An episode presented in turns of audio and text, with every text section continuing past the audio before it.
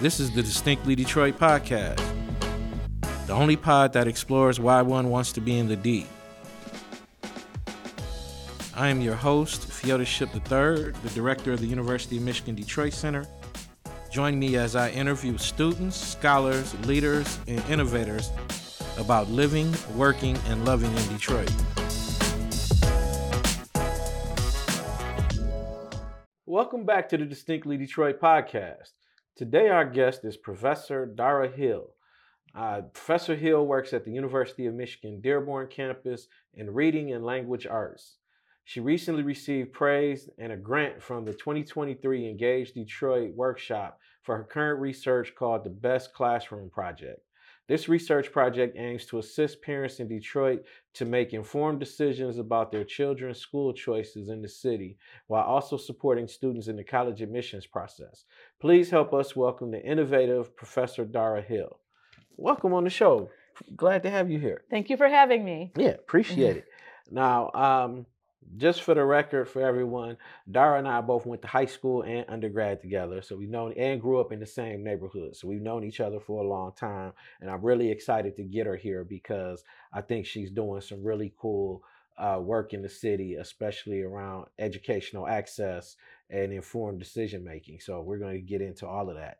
But um, what part of the city did you grow up in? I grew up in Northwest Detroit, more specifically Wisconsin and Thatcher. okay.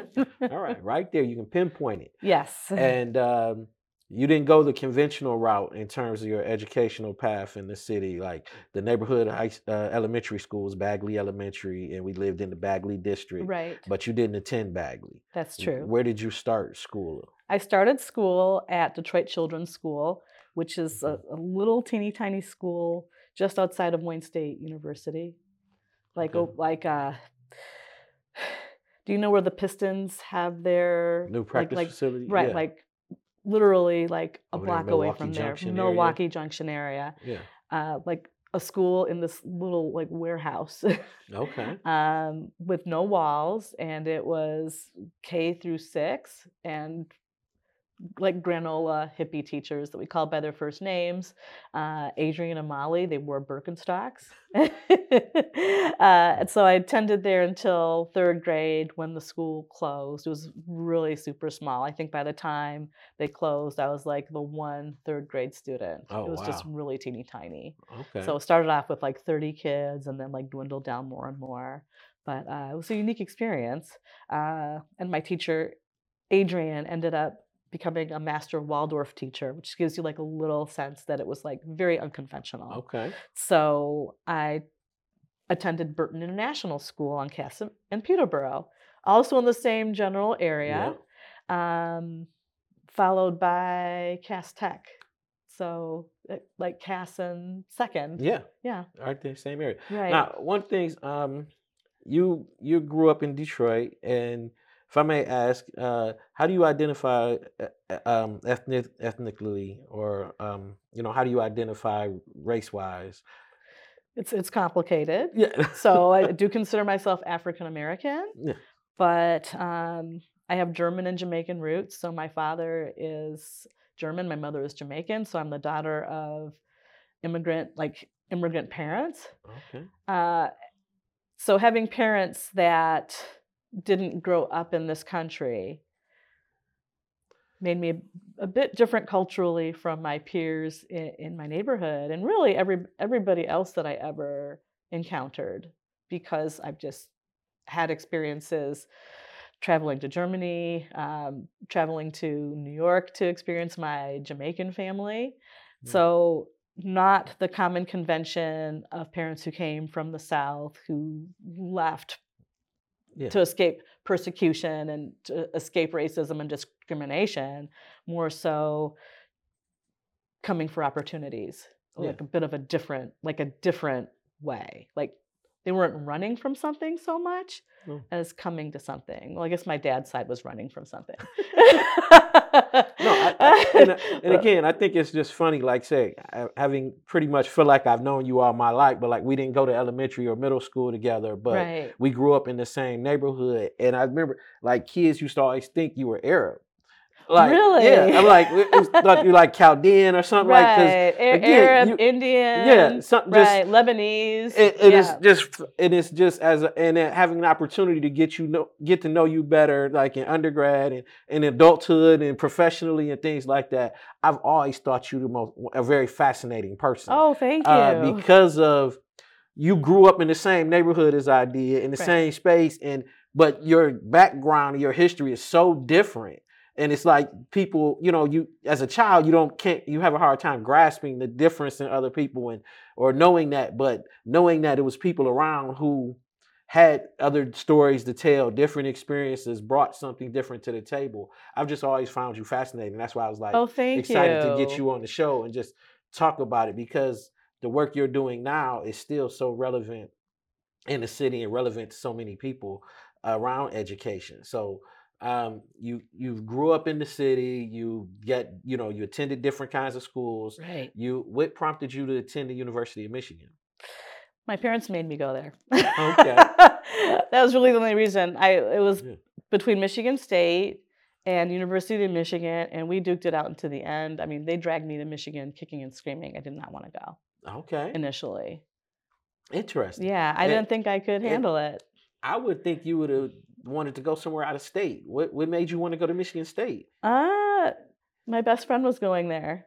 Okay, We were slated to be roommates. Molly Baltman, we were going to be roommates. And um, I mean, her parents tried to encourage my parents to send me to Michigan State, and Mm. they were very adamant about me going to Michigan. okay. So what they was it about decided, Michigan they really liked? You know, it's the best university in the state. There I mean, it, I mean, it is. Yeah. I mean, that's the, that's the truth. But I was afraid of it. I didn't think that I could handle the rigor Okay. because Michigan was just regarded as, you know, it's like really Ivy League yeah. when you think about it. And I was intimidated by it. Okay. I just, I mean, I remember like they dragged me out kicking and screaming. I did not, want to go. And then I had to go a semester over the summer. I don't want to go over the summer. Are you Summer kidding me? break. I Oh. know, but it was like Awesome the best experience ever. Yeah. So like I so here's my mom. I told you you would like it. Yeah, and I told you so. did. I did in the end, but I mean it was just the you know, it really wasn't my choice Yeah. in in the first place. That's oftentimes. Yeah, so I ended up there. choice. Right. Okay. Okay. And and we're we're paying for it. So this Yeah. is where you're going. Oh, yeah. well, then there's that. Yes. Final say. And so you're at Michigan. You're dragged there, kicking and screaming. Pretty much, yeah. Um, and once you got to, once you realize you like it, or once you got to start making your own choices, you chose to pursue a path to become an educator. Right. What what inspired you to want to go into education? My schooling experiences in Detroit were just remarkable. So, going to citywide schools where I had friends who lived in a diversity of neighborhoods and historic districts across, you know, so it's really having experiences with peers across boundaries of race and class. Uh, and I really thought that was normal, you know, and like much later on, I realized that it wasn't. But having teachers who genuinely took an interest in us. So one of my teachers from middle school actually came to one of my gymnastics gymnastics competitions. Like, who makes the effort to come watch you compete? Um, and then my Cass Tech teachers just maintained high expectations for me as well. I went through the commercial art curriculum, and I remember Mr. Eshkanian. This didn't come out earlier, but um, he would have us pick up like a tea and a muffin from Astoria downtown. Like, I just need a tea and a muffin. Just go get it for me, and I'll mark you present. so it was almost like just this coming of age. You're getting more independent. You're like right in the middle of the city. We had Trappers Alley that was close by. It was just this really unique experience. And as much as you know, people don't like to talk about the Cosby Show because of uh, Bill Cosby's indiscretions and whatever happened with that. Um, I, I separate the artist from you know from the actual art of it. Yeah. To have a portrayal of a middle school and high school experience that was multiracial, citywide, that looked like what I experienced. I'd never seen anything like that in television. And to have lived that experience was just so provocative. Mhm. And then, um, you know, just and being in, in like a, a fame type of landscape at Cass, where you had exposure to kids across, you know, music, city, art, disciplines. performing arts, Yeah. uh, architecture. I mean, there were so many unique personalities that came with that. It was just an amazing experience, and I just I wouldn't trade it for anything. Um, okay. something about just having experience with people across the city with different like different from you but in a shared space it was so much fun Yeah. So you majored in education. You were determined to teach in Detroit. You wanted to come back to your hometown and teach. Um, how did the how did your desires and want to give back uh, reconcile with the realities of teaching in the city? that's an interesting question um, so i mentioned previously that i taught i student taught at detroit open school Yeah. doesn't exist anymore but it was very similar just you know a school culture that really felt like where i where i went to school. I'm noticing a trend with you schools closing. I know, I was like, it's like a Black Widow. I know, and Burt is closed too. Yeah. Okay. Burt is gone. Um, our high school is, is a new edifice. yeah. You know, it's not the pickle factory. It's No. like a glass edifice. It's beautiful. yeah. I wish we had that. Uh, but we had grit Yeah. grit and character. I wouldn't trade that. So I guess I- I'll take that statement back. But um, teaching at Burt was really why why I wanted to teach. I knew that I knew my neighborhood schools were really racially segregated. I mean, Mm. and my parents wanted me to go to racially integrated schools, but I knew that uh, this is where Detroit schools that's like the boundary of unequal schools Yeah. because the magnet schools had more resources and they had programs that attracted kids from over the city. And my parents wanted me to have exposure to kids from all walks, walks of life, uh, as opposed to you know you go to your neighborhood school and everybody's from your neighborhood. They wanted me to have more of a citywide, more multiracial experience. Uh, so when I taught at Burt, it was almost like what my parents were not wanting me to have. Yeah. Um, so there were teachers who were genu- genuinely invested, who had been there for a long time. But I think that um, overcrowded classrooms, uh, kids who are enduring conditions of poverty, uh, parents in varying stages of incarceration. Uh, you know, there are some two-family households, but I had kids uh, who had parents who, were tethers or you know dads in, in jail, um, and or kids who were adopted who you know who had fetal alcohol syndrome, and Mhm. so behaviors that go along with that. Um, those were real, real challenges, Yeah. and I learned that I didn't have the skill set. Like I wasn't prepared to really teach foundational literacy skills or literacy in a way that was culturally sustaining for my students. I didn't have that. And so I decided to get a reading specialist certification so that so while I was doing my coursework, I was helping my students become literate citizens. Like they were actually reading because of the skills that I acquired from grad school. It's just this really remarkable experience to watch my children become readers when the existing curriculum wasn't preparing them for that. Okay. That was really eye opening for me. Yeah. Yeah.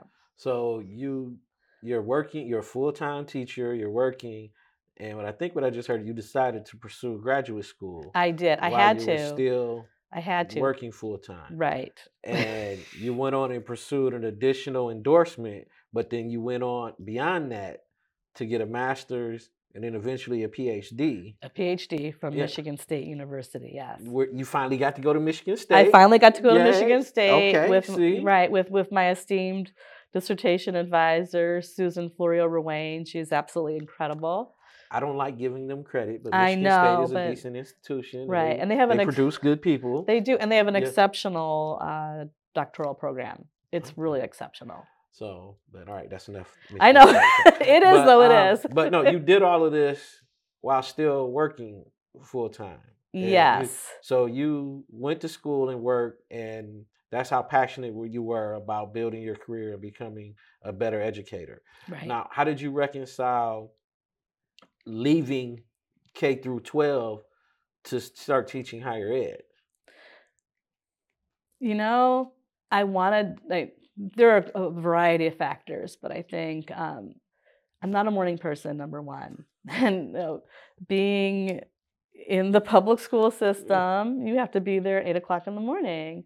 If not and earlier. right and so you know and a good majority of the time that i was teaching i was also a graduate student so doing my work coming home con- continuing the planning and then doing my graduate studies and you know all of that going to bed at 12 1 o'clock every morning Yeah. and then racing in to get to the classroom every morning it, you know, like Yeah. because there are some professionals who go hang out at the bar and then they come. You know, I was like studying and writing through the night and then going to school in the morning, and I just kind of reasoned that you know I'm in have an academic schedule. I'm not going to be at a site from 8 a.m. until 4 p.m. I have more autonomy over my schedule. If I want to raise a family at some point or another, um, I really didn't find that K 12 was conducive to being a mom where I could really be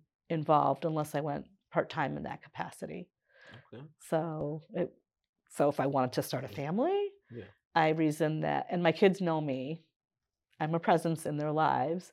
I'm, mm, you know, if somebody forgets something at school, I can go. I volunteer at, at school. Like I am visible. Everybody knows who I am. Yeah. And if I were in a classroom all day, I couldn't be there. And I knew that. So I think there there are quite a few moms who make it work, who, you know, they, they parent, they're in that public school setting, they're doing it, Yeah. but it's really a marathon and it's really hard. And, you know, if I decided that I would not pursue graduate studies while I was teaching, maybe it would have been different.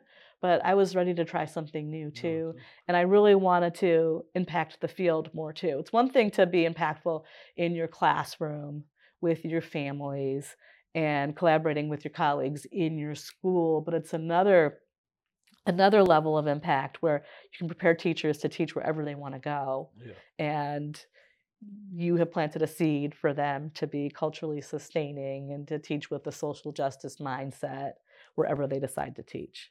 Okay. So I really wanted to have that Okay. influence. Instead of so. impacting one classroom, you can impact multiple classrooms Multiple through classrooms. the training and preparation of other teachers. Exactly. And Yeah. I think being culturally sustaining more than ever is so super important.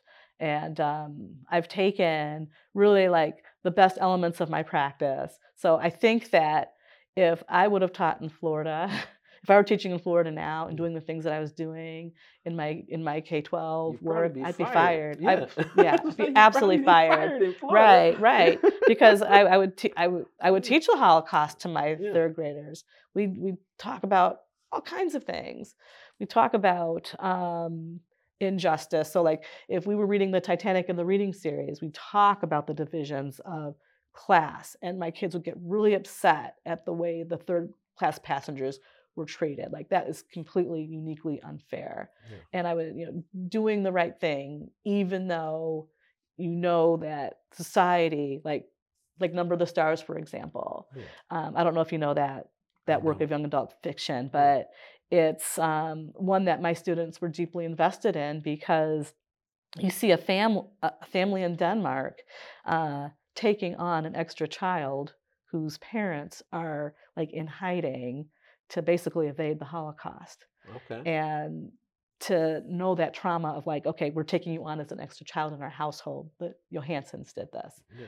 and um, oh no, like the Rosens or the Johansens. I'm getting the names mixed up, Yeah. but and to to risk to risk uh, persecution for that. My students had that deep connection as early as third grade.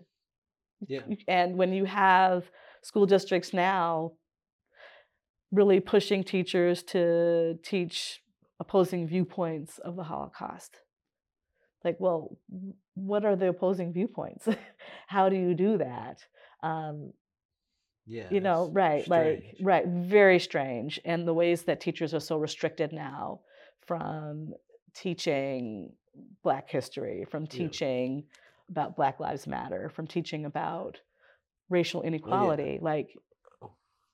it's a social problem that exists. And Mm. if you can mold your students to do something about it, to be a difference maker, to be an advocate, I think is so important. So I would have been long fired. Like I taught the Watsons Go to Birmingham for years. Do you know that one? The say again? The Watsons Go to Birmingham, 1963. no. So it's it's a work of uh, historical fiction by Christopher Paul Curtis, okay. where um, the Watson family drives their juvenile delinquent son to Birmingham, Alabama, okay. to get, you know, kind of like let me have an my let me have your grandmother, you know, school you so that you can behave, right? Okay. Uh, so Grandma Sands attended the 16th Street Baptist Church, church. and that was like, so so basically, you, you you get to the site of this church bombing, Yeah. and the trauma that comes from that from the narrator of the text and my students just my sixth grade students in Grosse Pointe were always so invested in the watson family Okay. so in, in, in my classes i may have had like one or two black kids everybody else's variety of european ethnics and they all connected with the watson family.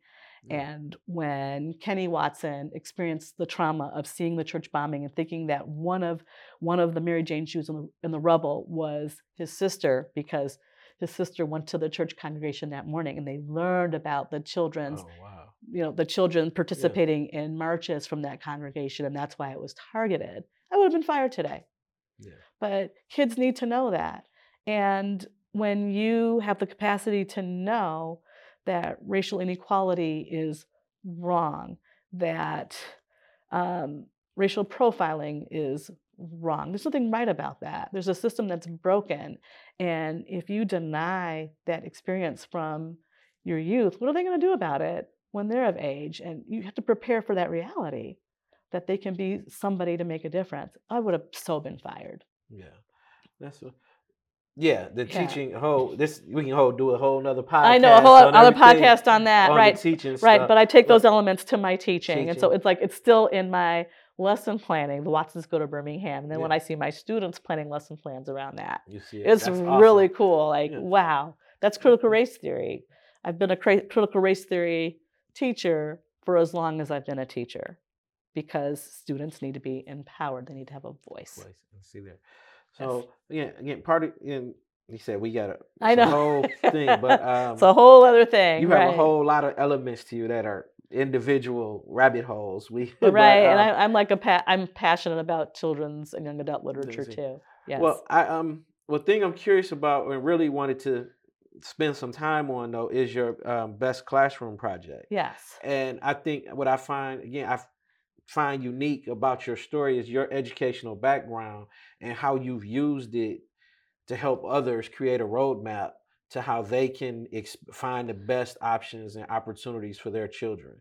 And you've taken, yeah, you've gone to different unique schools in the city, Right. different experiences. You're born and raised on the west side of the city, stayed. You came back to the city. Yes. Uh, you still live in the city. I still not gonna give you the corner this time. right. But um, you, you live in the city. You st- you you had a, started a family, and you hit a point like all Detroit parents hit. How am I going to get my kids educated exactly. in this city under the existing conditions? When I and forgive me for speaking for you, correct me if I'm Right. Oh no, you're. uh, I you're- believe you're in this on. city. I'm committed to this city. I want to be a part of this city's regrowth, you know, rebranding, you know, phe- rising from the ashes. Phoenix. Exactly. Uh, your husband supports you in that. I don't know. Is your husband from Detroit as well? He's from Detroit as well. He grew up in Sherwood Forest, okay. also north, also the West Side. Okay. Yeah. So, um, you all both decided to stay. How did you determine what you were gonna the path for your children's education, and how did that lead to the best classroom project? Well, I go back to poolside Boll YMCA. Okay. And you know, I'm a little bit episodic. So I'll go back to so we'll put that on just like we'll put that in the wings for a minute.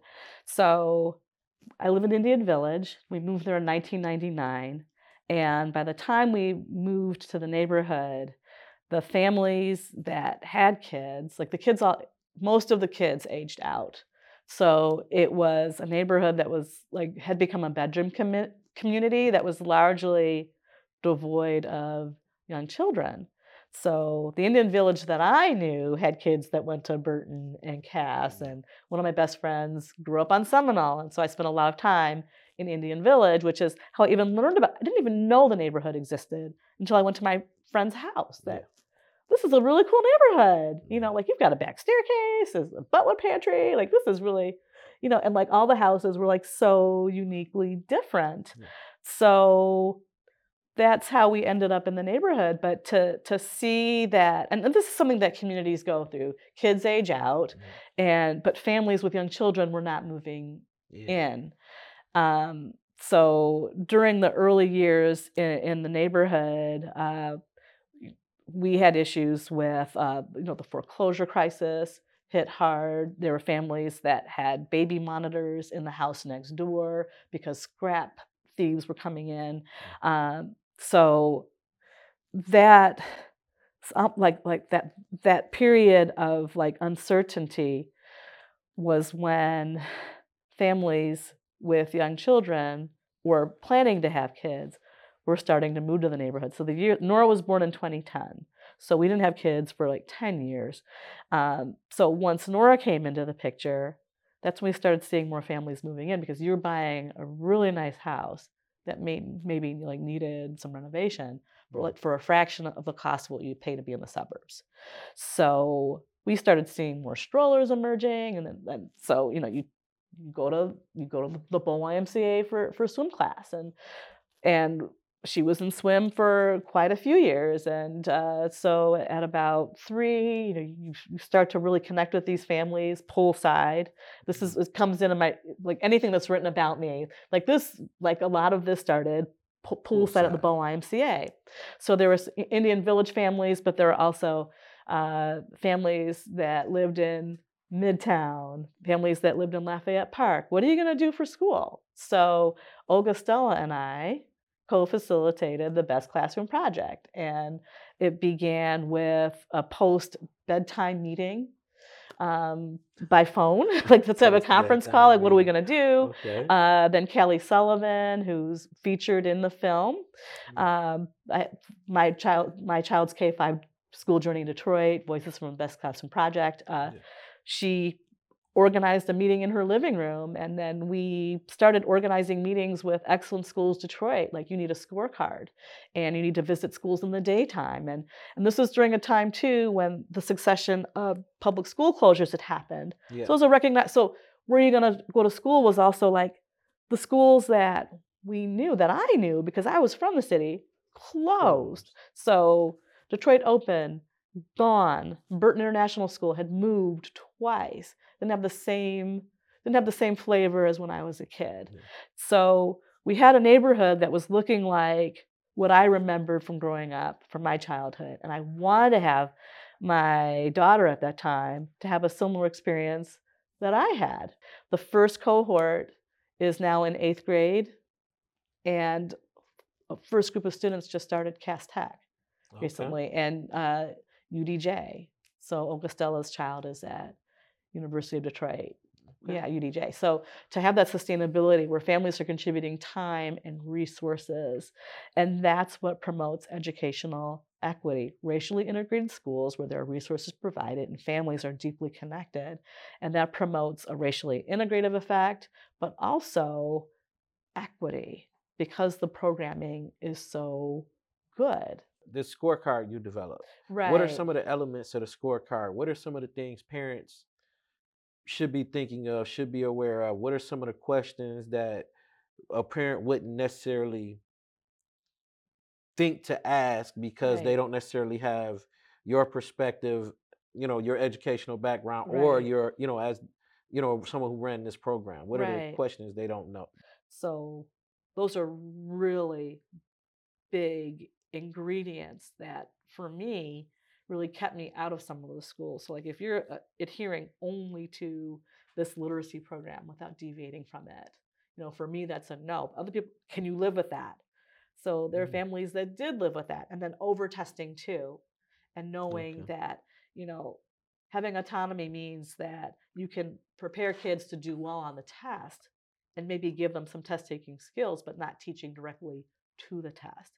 Okay. And if you're a proficient reader, you're going to do well on that standardized test without being like taught just how to take it, if that makes sense. Yeah. No, So does. really like like teachers that are deeply connected to their communities, that are collegial and work together, that are culturally sustaining, have an early childhood background, um, and can challenge students academically and doing so appropriately. Jen. No, it does. Yeah, I, I, no, it helps. I mean, it helps because it's still there's so much. The overall gist goal is to try to help our listeners get an understanding of the educational landscape, what the options are out there, and opportunities. And we'll get we'll get more into where they can find you later for right, cons- definitely. consultation or things like that. Right. And I will say that we've made school choice decisions so much easier. Yeah. so much easier. Uh, I mean, you could probably get away without doing a visit, but just knowing that, like, here's here's the short list of like the 15 plus between 15 and 20. Here's Okay. where you know existing families are, and that these are families who are willing to bring you in and to become a part of the school family. You can say that with confidence. Uh, 10 years ago, probably not so much. And you know, I'm from the city. Yeah. I taught in the city, and to not be able to really recognize what was going on anymore. Uh, and the Friends School was one of our top choices. Yeah. Closed by the time it was time to actually like Go there. enroll. Like Yeah. that's insane. Like how does a school like that? It was mismanaged, but Yeah. to not have that available, and that really would have been our first choice because we really wanted to stay in the In city city. proper so badly. Yeah. No, I get it. Um, I'm curious. So, what is the next? What are the next steps for your project? How do you expand, or where do you go with your research from here? Right. Well, well, right now I'm organizing the the workshop series. So we just hosted our um, early childhood elementary workshop. Uh, the next workshop is uh, middle school and high school. Our hope Okay. is to to host that at Cass Tech. Um, so it's basically the K twelve college admissions pipeline. So you don't have to be locked into all of these meetings or workshops, but like Yeah. which one really piques your interest, where your child is. Uh, so that's that's one area to really expand the scope of the best classroom project across. First, it was like kindergarten. Yeah. Now it's like now we're at the high school, but then you know these are kids who are going to want to go to college too. Yeah. So having workshops across the continuums, not just for elementary. So that's that's one lens. I have an article that's in press that document. So like the, the very first group of families was multiracial in scope, mostly white with a bit of brown. Like mm-hmm. one of the school visits, like I was the only one who who came, and they were expecting a white person. Like I thought it was like no, it's it's white with a little bit of brown. Yeah. I'm some of the brown. but now the group is predominantly African American and it's largely underground. They they have meetings away from the Facebook site. Okay. And um, so I have documented their perspectives in terms of um, it's an enactment of Black parent protectionism. So it's the concern that your child may experience racial maltreatment at school Yeah. and to really identify a school where you know if you could have uh, racially integrated teaching staff that embraces your child culturally socially and emotionally that's really critical uh, and you know being involved to the point where you know racial maltreatment may happen at some point but like that it can be mitigated and mitigated well so the first the first cohort like the original the og's original gangsters the first Yeah. group we were really really more so thinking about developing cross cultural friendships and relationships and knowing that our children would be challenged academically and that sort of thing. And, you know, culturally sustaining, yes, but the language wasn't, I'm afraid that my child is going to experience racial harm in school. But what, so when the group was predominantly Afri- is predominantly African American, that's the conversation. So I've documented their process of selecting schools for their kids, which is easier because of what the original group had, you know, the pathway that that was established. Yeah. And uh, because these are families that are middle class, my next inquiry is going to be attentive to how they interact in school with children who are have, have working class backgrounds or under conditions of poverty because the schools are economically diverse Okay. and that's something that's come out in some of the literature that i reviewed is that when you have black families who are enrolling in um, racially integrated schools that's part of the conversation like Yeah. is my child going to and then also knowing that the schools are economically diverse if you're middle class person are you going to have a mutual respect for kids yeah. that are not as economically healed as you are so that's um, and then also too looking at the nature of literacy practices because when i first documented their initial schooling it was Yeah. during remote Okay. and I think they were left with the feeling that I don't know what literacy instruction looks like because it's all been virtual. So that's Gotcha. next layer now that they're in person. Um, so I do have a book contract uh, Okay. where forthcoming in August of 24. Okay. And then um, I have the film for, so I did the, the, the, the K5 journey. yeah. So the middle school journey is um, in the editing phase. Okay. So, and my aim is to get high school, School, and then to do a like college. whole K twelve, Okay. and maybe college too. And then my son Hugh, um, uh, Jason insists, my husband insists that he get a film just for him, and so you know, so the experience of a black boy in an elite school okay. what that's like. He's the Mhm. only brown boy in his class. I just never imagined that it would have come to this because there was a there was a moment where I was wondering, like, are we going to be able to stay and have a family here Yeah. if I don't recognize the schools anymore? Just did not recognize the schools anymore. I just I think it speaks to the resiliency of the spirit of Detroiters. I mean, folks, they care about their kids, they care about the schools, regardless of everything else going around the schools, the bankruptcy of the school district, the bankruptcy of the city Well, itself, The the bankruptcy the changing of right. demographics of the city. People still want good opportunities for their children, and I think that you, what you're doing, is God's work. I mean, helping folks fi- chart that path and make best decisions for them is awesome. But in the interest of time, Yes, we I need know. to transition to our um to what we call our lightning round. Okay, And what is this that? is our lightning round is just it's a series of questions we ask every guest. The same questions. They're more about your engagement and interaction with the city. And the first question is, what's your Coney order? Hmm. I have not been in a long time, so I'm probably not not as diehard as I, Yeah. I should be. But just your typical coney dog Okay. and fries. That's yeah, yeah. Hugh Hugh likes the coney dogs. I just take a little bite because I know what's. You know what's I have a friend who who worked, Okay. and that just killed it for me. I know. I mean, there's everything in that meat. Yeah. So, I'm uh, sorry. who- like you know what's in that Pepsi? you know what's in that Coney. So once in a while, but it would be a Coney we got dog. the, we got the food police on the show. I know, today. right? Well, you know, we're- Um, we're at the age where you got to watch what you eat, or else, Yeah, you yeah. know. Uh, who's your favorite Motown artist? that is hard. Probably Marvin Gaye.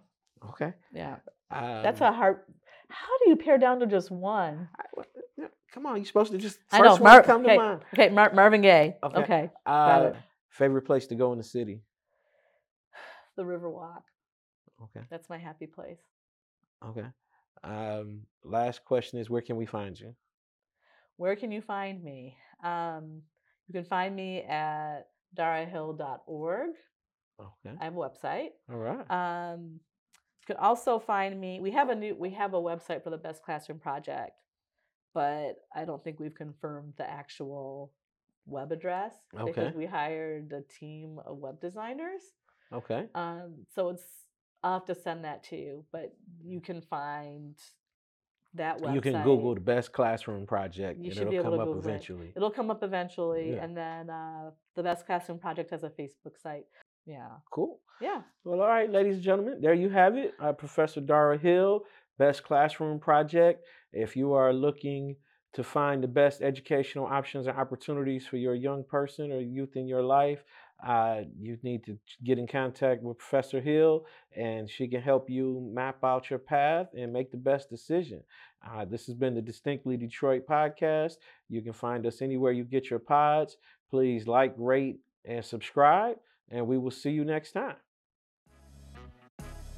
This has been the Distinctly Detroit podcast. This is a production of the University of Michigan Detroit Center. You can find us anywhere you get your pods. Please like, subscribe, and rate us. This podcast is executive produced by Marlon Franklin, edited by Ranza Stanton, and written by Shaylin Jones and Feodies Shipp III.